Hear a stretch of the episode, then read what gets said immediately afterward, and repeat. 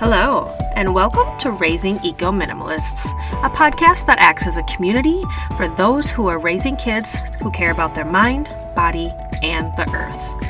I'm Laura, your host, mom to a five year old and self described anxious eco minimalist. Thanks for joining.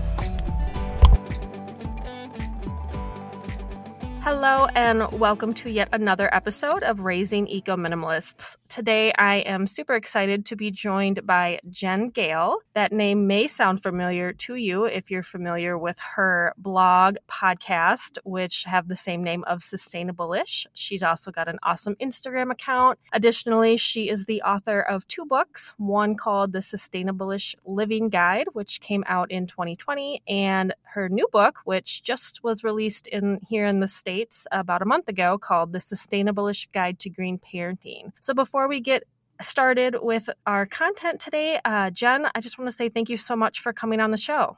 Oh, thank you very much. I always feel it's so incredibly British after listening to an American accent.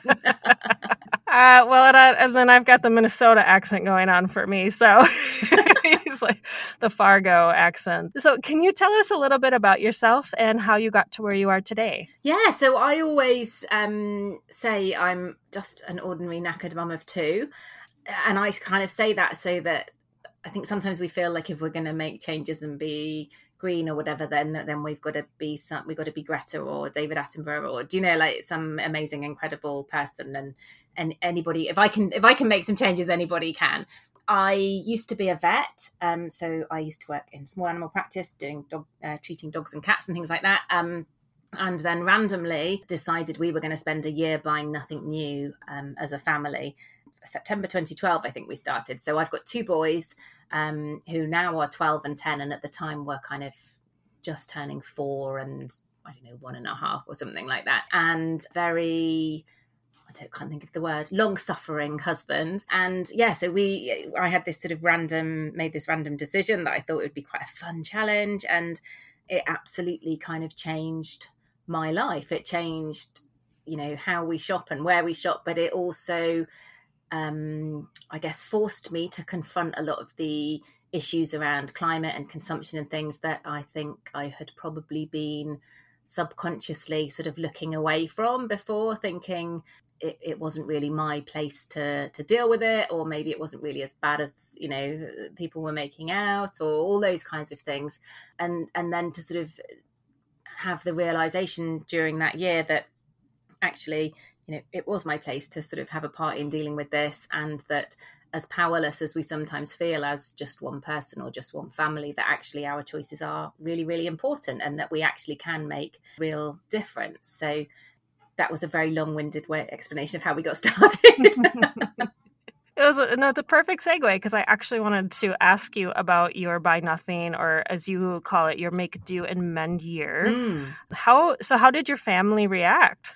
So the boys, um, and apologies if you can hear any background noise. It's it's kind of trying to rally them into, you know, shower mode and that kind of thing at the moment. So there might be a bit of background noise. And the boys were, were sort of young enough, you know, not to really say not to really have a say. And and I think and I often say, oh, they were young enough to do as they're told. But we all know that you know toddlers and preschoolers and even ten and twelve year olds don't do as they're told. But you know they they kind of came along for the ride, and I do think it would be a very different experience trying to do it the ages they are now or trying to do it when they're teenagers and things like that the and my husband was just kind of I don't know if you're like this, but I sort of have a lot of air quotes amazing ideas, and um, but very quickly, usually, you know, I'm good at ideas. I'm not so good at you know following through or finishing. Um, so he he kind of I, I, said, "Oh, should we do this?" And he just sort of went, "Oh, right, yeah, yeah, lovely, lovely." You know, just sort of expecting that um, very quickly I would be distracted by the next shiny new idea. And then when I brought it up again a couple of weeks later, you could just see his little face like, oh God, she's really serious. so he, I mean, I was definitely the driving force. He kind of uh, went along with it, and I think once he started to to see that actually we were saving quite a lot of money and all those sorts of things, he um he he kind of he did get involved. He he was doing a lot of the mending in terms of you know stereotypically the the kind of the white goods and the um, you know anything electronic or um, technical. Um, he was sort of getting involved with the mending of, and I was um, sort of you know having a go at mending textiles and things like that we stuck very much to our gender roles. What advice would you give somebody or a family who is thinking about doing the same? Would you recommend going full force with a year or starting a little bit shorter? I mean i always say and i think i said in in the first book you know i've done this so you guys don't have to. So a year you know might feel or might seem pretty hardcore but i would i would absolutely you know even if you're thinking god i wonder if we could do that for a month like it's i think what happens is so much of what we buy is kind of unconscious. It's very unthought out you know like for, certainly for us before we did that year you know we would think about what what we were going to buy only really in terms of where might we be able to get this cheapest? Where might there be a sale? Didn't really occur to us to look for stuff secondhand or to think about where it might have come from or who might have made it or anything like that. And and there's this because we live in this very consumer society it's it's so easy to buy stuff isn't it? Stuff is being kind of thrust upon us all the time. Um usually it's the sort of path of least resistance and and a lot of it comes down to convenience so to to have this sort of enforced stopgap between we need this or we want this and oh okay where actually am i going to be able to to find that? Where might i be able to find that second hand? I just found it so powerful in terms of just slowing down our um, our sort of consumption, almost that kind of, you know, knee jerk, I don't want to say instinctual, but you know, it's that I talk about I don't know if you guys will relate to this. Do you have IKEA over there? Mm-hmm, mm-hmm. Um, so you know, you go into IKEA and you've got your list, and you always come out with the tea lights and the you know the other stuff, isn't it? That you never even yes. knew you wanted. Or over here we have supermarkets um, called Lidl's, and they have this sort of middle aisle of of stuff that's on offer, and it can be I don't know like wetsuits or a coffee machine or anything, you know. And you go in for a pint of milk, and suddenly you're coming mm. out with a fence sprayer, and you're like, oh wow, how did that happen? you know, it's it's um, so actually having this sort of set of boundaries, if you like, around what we were able to buy, I just found it a massively sort of useful way of forcing myself to slow down and become a more thoughtful consumer.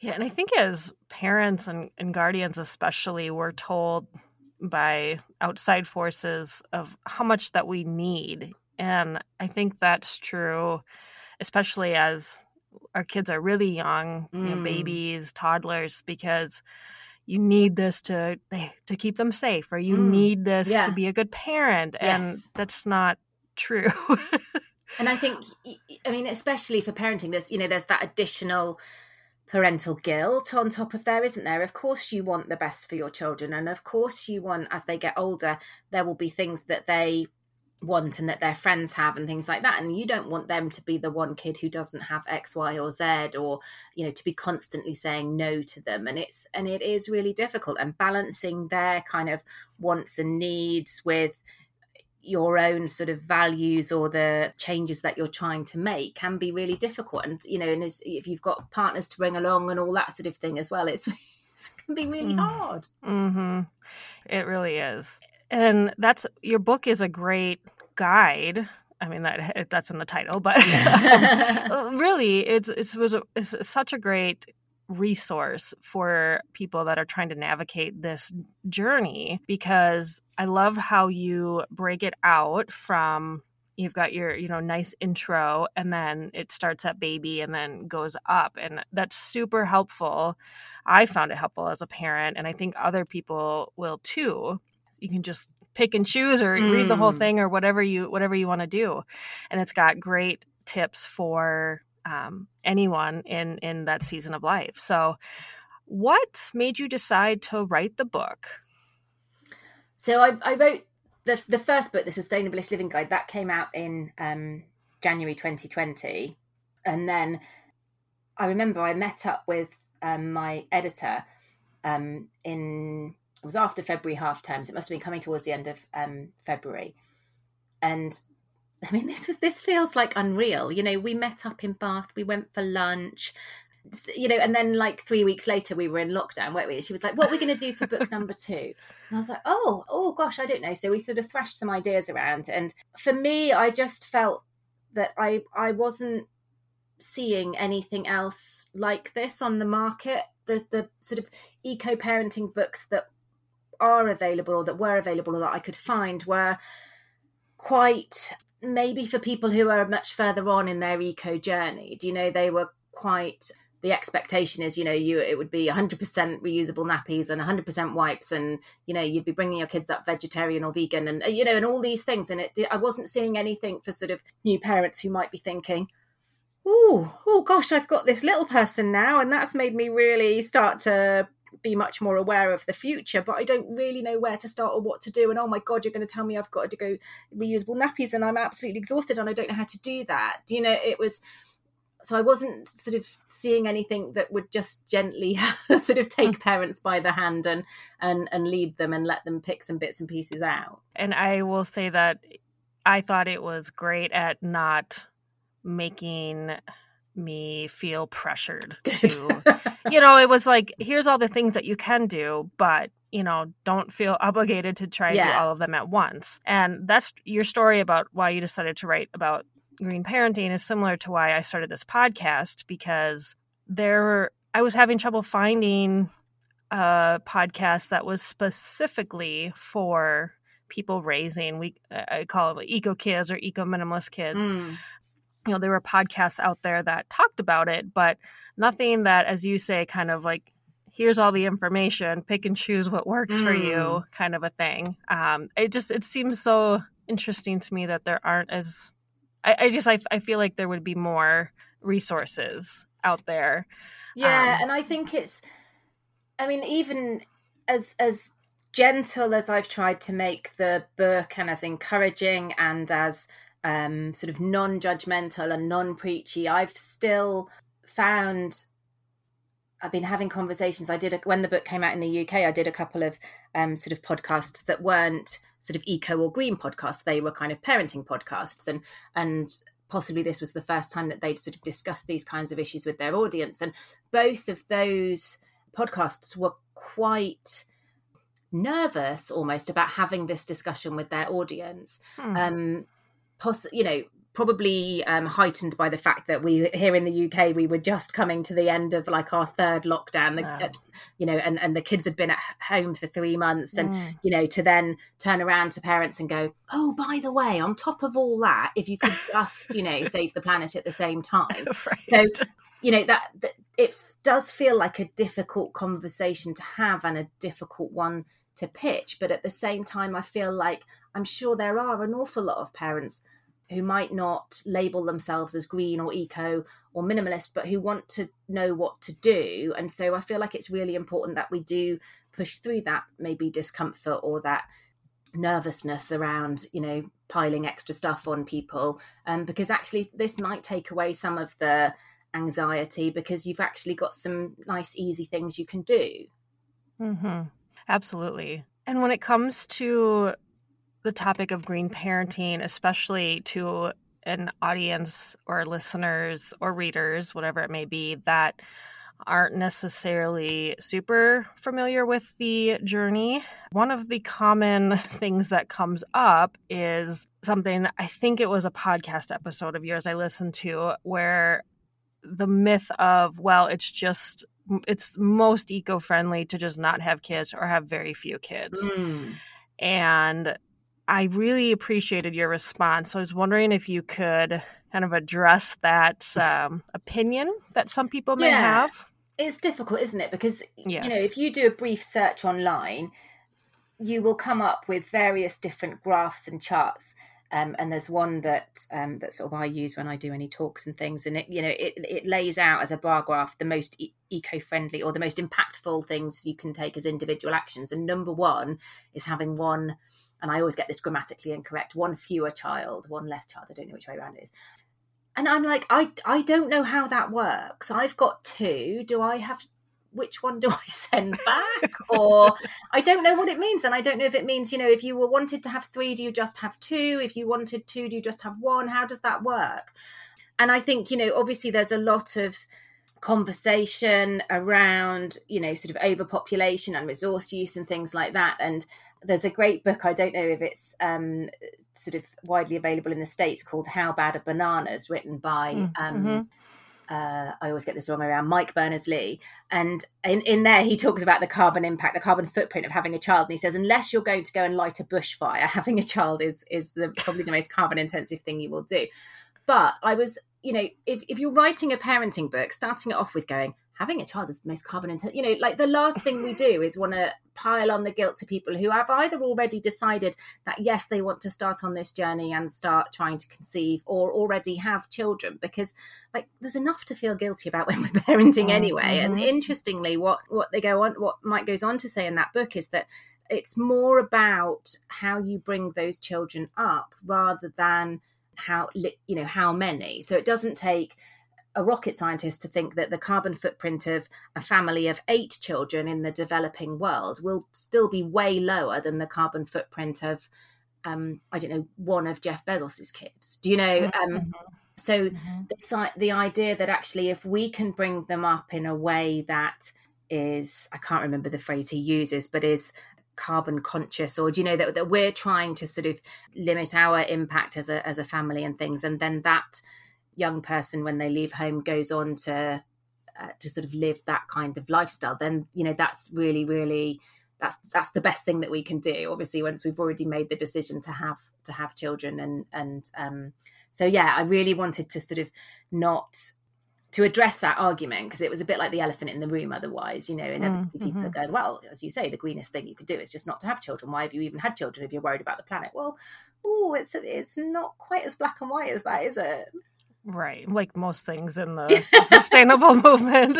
People like to try and make it that way, but it's not. And yeah. It, it's my opinion uh, that that statement, you know, you just shouldn't have kids, is a fairly privileged one because if we look at the overall, I think one of your stats in the first couple pages of the book was talking about how a huge amount of greenhouse gases and all sorts of other climate crisis issues come from overconsuming. So, mm. as you mm. say, you know, eight kids in another part of the world that aren't consuming hardly anything, it's yeah, probably not going to be the equivalent to someone in in another area. So thank you for explaining that because I, like you said, it was like the elephant, and I was like, I'm just sure that someone's going to comment about that. Yeah, so just get it out of the way. so uh, speaking of kind of raising kids, it's important to uh, look at how we're raising them. Uh, it's not a secret that our kids are going to be inheriting quite a heavy burden, I guess mm. I will mm. say, but crisis. And as a parent, it's hard. My so my son's five and a half, and it's really hard to know how to start introducing these types of things yeah. because you don't want to overwhelm them. And I was wondering if you could talk about you know how much do we share? How do we introduce it? How how do we do it? Yeah no it's really difficult and i struggle you know with my two. I i my sort of expectation was that like oh they're going to be like really switched on really engaged really like you know they'll be the ones going into school and saying we need to do this and we need to do that and my kids are like massively unengaged.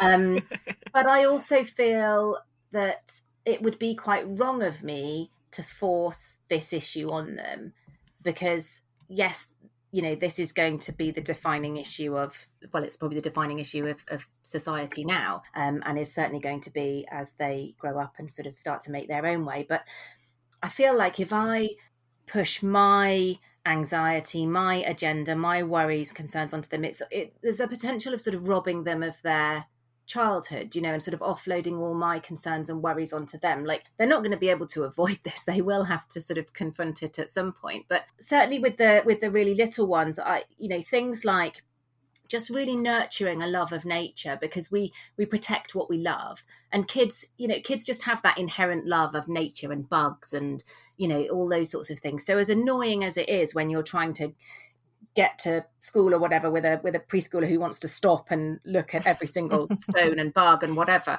You know when you have got time slow down and go oh yeah no i wonder what that is and look at that and oh let's go home and find out about that. And there's a great app and i assume it's worldwide but it's called seek s-e-e-k and it's from the world wildlife fund. And um, certainly over here in the uk you download it. It's a free app and then you can use it to sort of uh, take a picture of a bug, an animal, a plant, a fungi, anything, and it will identify it for you. And that was really lovely.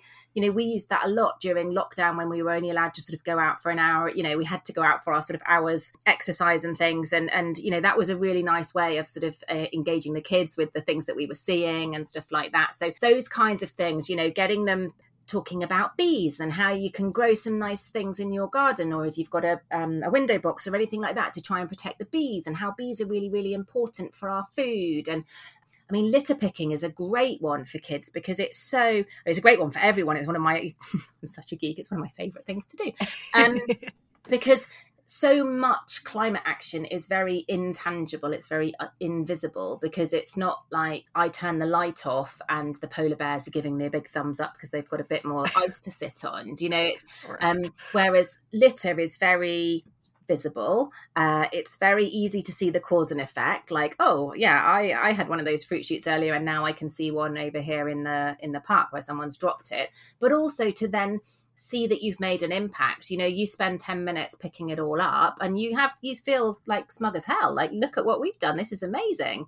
And if you're doing it with your kids i pretty much guarantee you someone will come up and tell your kids how brilliant they are because and who doesn't love that you know? So so doing these things that they can see that they can connect with are very keep it very local keep it very tangible keep it very sort of action orientated. And in terms of kind of introducing some of these bigger issues i mean there are some great um, even something like do you guys get octonauts over there? Mm-hmm, yeah. Um, so you know something like that it talks about sort of ocean health and those kinds of things. So there's can be some really nice tv programs and things that can be a nice lead in. And over here we've got this there's this amazing lady called um, ellie jackson and i interviewed her for for my podcast. And um, she's a mum i think she's a mum of four. And she's written this amazing series of books called wild tribe heroes. And they're aimed at um, primary school age kids. So that's well, probably sort of age five to about eight or nine, um, and possibly you could you could use it earlier actually in sort of preschoolers. Um, but uh, she talks, you know, there's one about um, a turtle that has a sort of lucky escape from some plastic pollution. There's one about orangutans in the rainforest. There's one about um, she's got a new one just come out about you know climate change and things in it, but it just does it in a very gentle um, way. There's lots of gorgeous pictures, um, and it's you know a nice way of kind of starting a conversation with your children without being like we're all gonna die do you know yes so in terms of working together as a family mm-hmm. talk about the concept of forming an eco committee mm. and i've heard of that in a you know workplace or business or school setting but I really liked the idea of just doing it as a family. Mm. Can you share what it is and share some tips for forming one? Yeah, and I will have to say right off the bat, I haven't done this with my family because I think my kids would just be like, "Whatever, mum." um, so this is a you know, do as I say, not as I do. And I think if you can catch your kids maybe at the right age, if they're kind of you know, your five and a half year old is probably a really good age to sort mm. of you know, oh, do you want to be the plastic monitor? And do you want to be? But um, it, the idea comes from there's an organisation called Eco Schools. Um, we have a very active branch, if you like, over here, and I don't know how whether whether the same. It's it's an international organisation, and the idea that there is that it's for for schools to sort of look at what they're doing and work to become more sustainable, and but it's very pupil led, and they form the first one of the first things they do is form this eco committee. So you know the idea is that maybe as a as a family you can sit down and say oh guys i've just i've been reading this book or i watched this documentary or you know and and i'm i'm starting to feel a little bit worried about plastic or you know something that they can relate to. And and I, i've you know had some ideas for things that we might be able to do as a family but i thought it'd be really lovely if we you know if we properly kind of did it as a family. So the first thing to do would be to to do you know some kind of it sounds a really official worky thing to do but some kind of audit of what you're already doing and what you're already doing well because i guarantee you there will be a lot of stuff that you're already doing that you've probably forgotten about. But so to do that and then to sort of think about well so what are the things some of the things that we might want to change? Or we've got an awful lot of plastic going into our landfill bin haven't we guys? Or is that something that we want to look at? Or gosh I'm, i feel like i'm forever turning lights out. And actually that's really um, you know we're using up a lot of energy and all those sorts of things. So you can um, and and try and give the kids some ownership of it because otherwise you know there's enough things to nag and have a go at our kids about anyway. And uh, you know you end up feeling like you're constantly the big baddie always saying no and always nagging and things. But actually if they can take some ownership of this and you know say that oh actually can you be in charge of making sure everybody's turned the lights off before we leave the house? Or what could we do about x y and z and get them to come up with some ideas and things? You're far more likely to get sort of buy-in and things. It's such a great idea i had never thought of it before. And i think you could probably even combine it like you said for my son to be a good age watch an Octonaut episode mm. and then and then uh, lead that into the conversation or read a book or something. Yeah, definitely. And you know, when we were um the kids were home and we were sort of homeschooling and things. I mean, there's so many ways you can shoehorn a bit of uh, sort of school curriculum into some of this because you could, you know, if you went and did a litter pick, for example, you can count the total number of, of pieces that you've got. You can, you know, put it into plastic bottles and glass bottles and crisp packets and see how many that you've got of each and make a little bar chart. You could bring a bit of sort of citizenship into it by maybe writing to the you know the most commonly the brand that made the you know the most number of bottles that you'd found or something like that so there's lots of ways to sort of you know sneakily kind of get a bit of other stuff in there as well those are all great ideas i know that this question is going to come up as somebody is listening what do you do if your family partner roommate is resistant to any of these things yeah, and that is really, really common. Mm. And um, I have a membership called the Knackered Mums Eco Club, and it's kind of and it is it does seem to be certainly in the sort of home environment that it's um, it's usually the primary caregiver who kind of takes this on. So, you know, if you're in a, a same sex relationship, it will tend to be the one who is um, sort of at home doing more of the sort of childcare duties. Um, and just, you know, in a completely stereotypical fashion, if you're in a, a heterosexual relationship, uh, if, if the mum is the one who is staying at home and doing the bulk of the childcare, she, she will be the one usually sort of, you know, pushing and making the changes and all those kinds of things really, really important to communicate. I think sometimes we forget that you know so so we're maybe on social media and seeing all these different things and we're feeling really anxious about this and getting really cross and frustrated that maybe our partners are still putting stuff in the rubbish bin when it should go in the recycling but actually we probably haven't told them what's happening in our heads and our worries and almost sort of try and bring them along on that journey with you. Do you know like oh god i just you know i've just i've just listened to this podcast and actually i'd really like us to do a bit more because i am worried about the future of the planet. Are you worried about it as well? You know you don't have to class it as the future of the planet. That sounds a bit sounds very dramatic but you know I, I i'm i'm really aware with these gorgeous young little people that we've got that things aren't looking that great at the moment and i would love to make some changes in the household you know are you where's your head with this? Do you know that and sort of having that conversation with them because i think oftentimes we we sometimes almost forget to do that and to kind of to, to just say look this is making me really anxious. This is making me really unhappy. And i think the resistance probably comes from that that sort of well it's not broke. Why why are we trying to fix it? You know and and oftentimes maybe our partners are already aware that we're we're tired and we've got an awful lot to do looking after the kids and and actually you know are you sure you're not making life harder for yourself? And actually we've always done things this way so why are you now saying that we've got to do things differently? And uh, you know there's a lot of resistance in our brains to change and when it's sort of imposed on you and it's not really been explained and all those sorts of things then i would i was going to say they can be forgiven. They can almost be for making life uh, feel a little bit more difficult. But definitely, you know, keep talk to them, explain how you're feeling, pick your battles. Do you know, if there's something that you don't really need their sign off on or whatever, like, then that's fine. Don't even worry about having the conversation about it. But if there's something like, I don't know, moving your bank account or moving your energy supplier and you're both names on the account, then you're going to need their sign off. Then obviously that's going to be quite a big thing that you need to do together. There will be some things that you don't that they're probably not even going to notice. If you change the brand of loo cleaner, they're probably not even going to notice. if you so if you make a spaghetti bolognese and you put in half mince and bulk it up with a bit of extra veg, or maybe chuck in a few sneaky lentils, again, they might not they might notice, but they might not. And hopefully it'll all taste yummy and everyone will still eat it. So there are lots of things that you might be able to kind of sneak in without sort of needing them to know about it. But, you know, so, so maybe save your energy for the, um, for the bigger ones that you really need them on board with. And I like that you talked about introducing a trial period. Mm. You know, kind of goes along to what you said about the thought of change is sometimes worse than the actual change Yes. itself. But I think so often we do get into this mindset of it has to be all or nothing, and absolutely not the not the case. So Mm. just maybe you introduce it, doing it for a month or something Yeah, and see how it goes at that. You know, that might help get resistant people a little bit more on board. Yeah, you know, and if you're really miserable with this, then because it's it's the change that's the hard bit, and then once you've done that, you sort of get this new normal, and it's oh, actually, Mhm. that wasn't that wasn't that bad at all.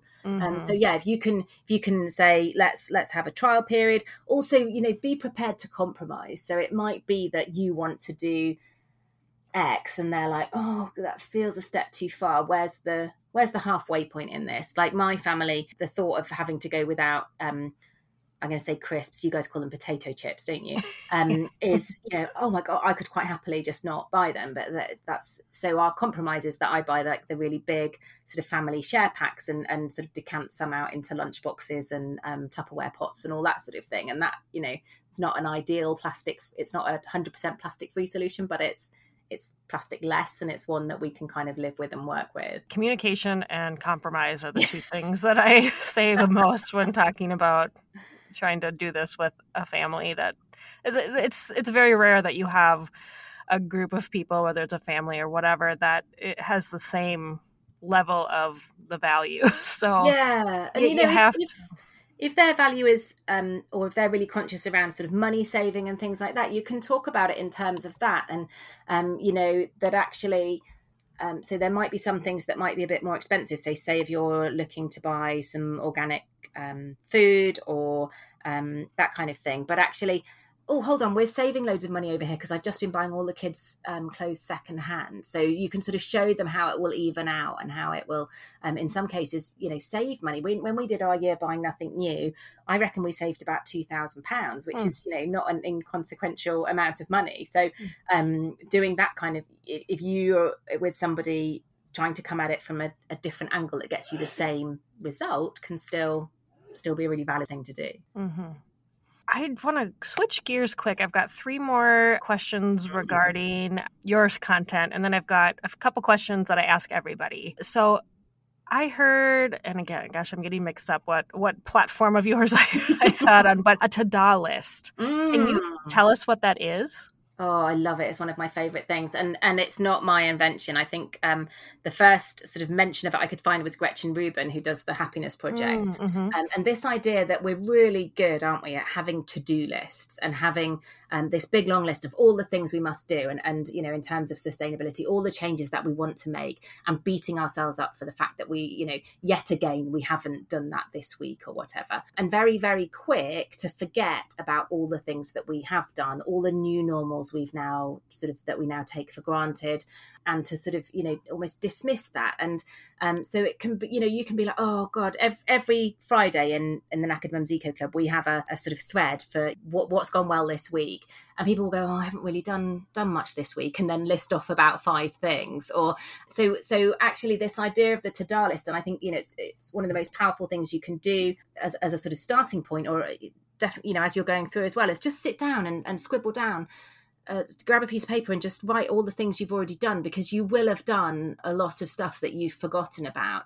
And then you're like oh oh wow. And that's really motivating. And we managed to do that and we did that change and we did that. And and then you know keep adding to it every time you so you know keep it somewhere accessible and add to it every at the end of every week or at the end of every month. And it's just a brilliant way of of reflecting and kind of pausing to give yourself a pat on the back because actually you know this is change is hard and and you're absolutely rocking it Yeah, and I am a nerd when it comes to understanding how our brain works and in sort of you know mental health types of way, and Mm. we're wired to notice the bad things and Yeah. focus on the bad things. So I think this is such a great exercise. I mean, I think it could be good for just life in general, but Mm. yeah, as you said, to you know have those small wins because that really is what keeps us going when we're going against the grain of society, um, like sustainable living can be. So, Mm. all right, I saw that you uh, had a guest on your podcast and you talked about creating a reusable party dishware pack for kids' mm. birthdays in your town. I've heard of, I don't know what uh, the, the, technical term is, but community dishes where people mm-hmm. can borrow or, or, rent. But I've I've never uh, heard it for kids' birthday parties. So can you talk a bit a bit more about this and how uh, maybe somebody could start one in their own community? Oh, it's so super simple. Um, and the first time it sort of came to, I guess, sort of um, you know attention in the UK was when a um, a PTA did it, like a school you know parent teachers association as a as a sort of fundraiser.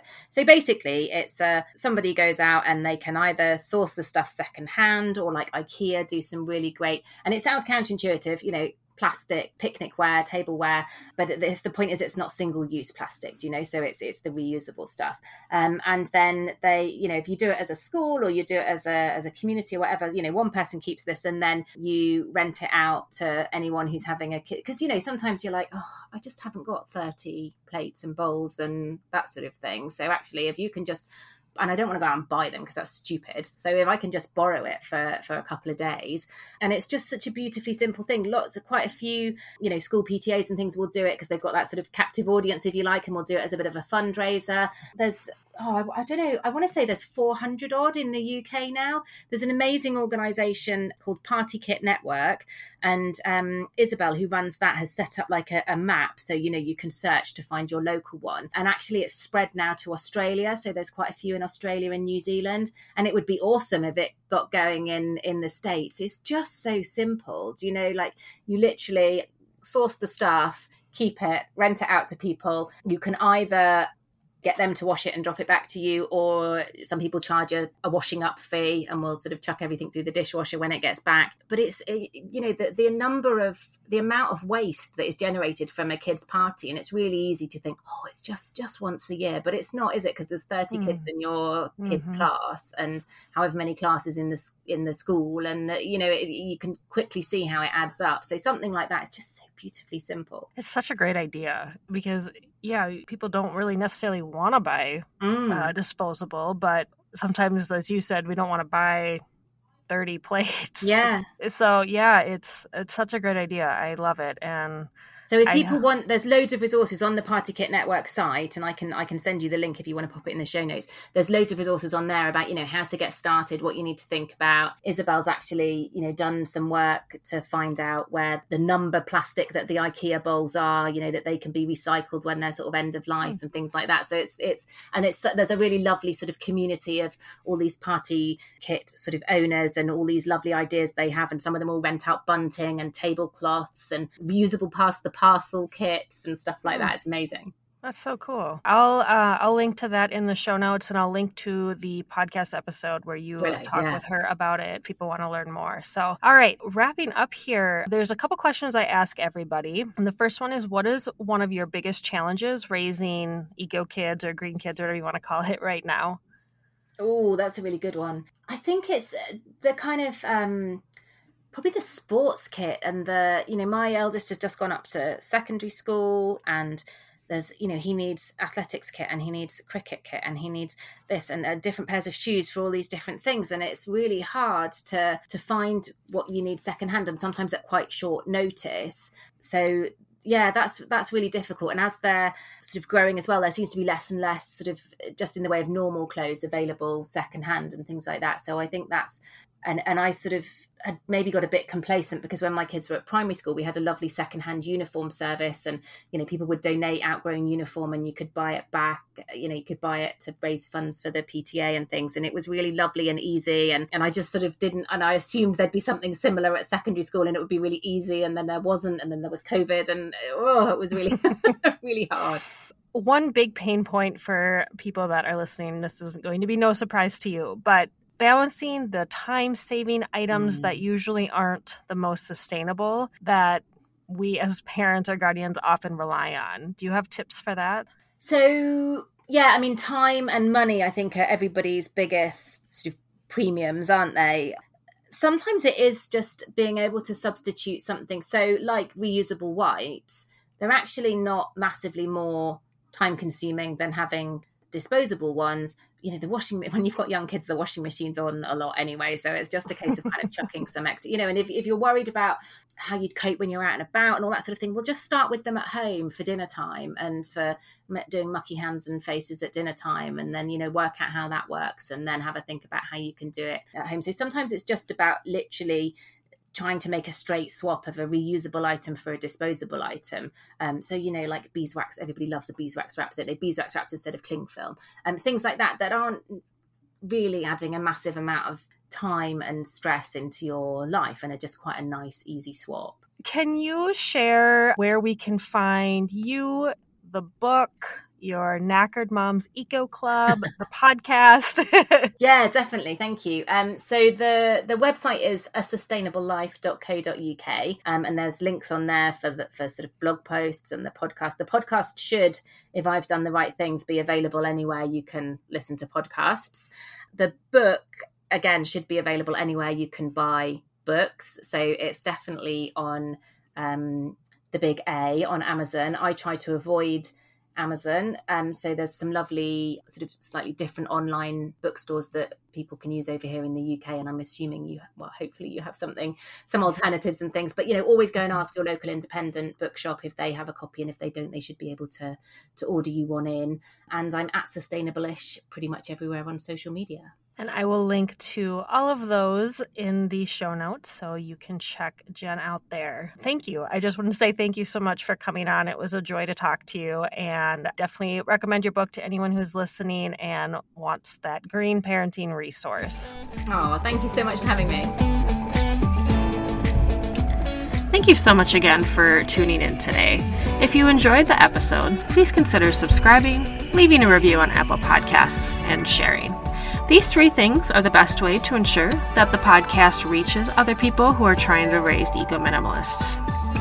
Additionally, you can find me on Facebook, Instagram, as well as the link to join the Facebook community group, all in the show notes. Finally, don't forget that you can become a member of the podcast and receive benefits such as extra bonus episodes, episodes a day early, learn about guests ahead of time, and lots more. The link to becoming a member or to find out more info is also in the show notes. Oh, and one last thing. Don't forget that in order for sustainable living to be sustainable, it has to be sustainable for you. Until next time, bye.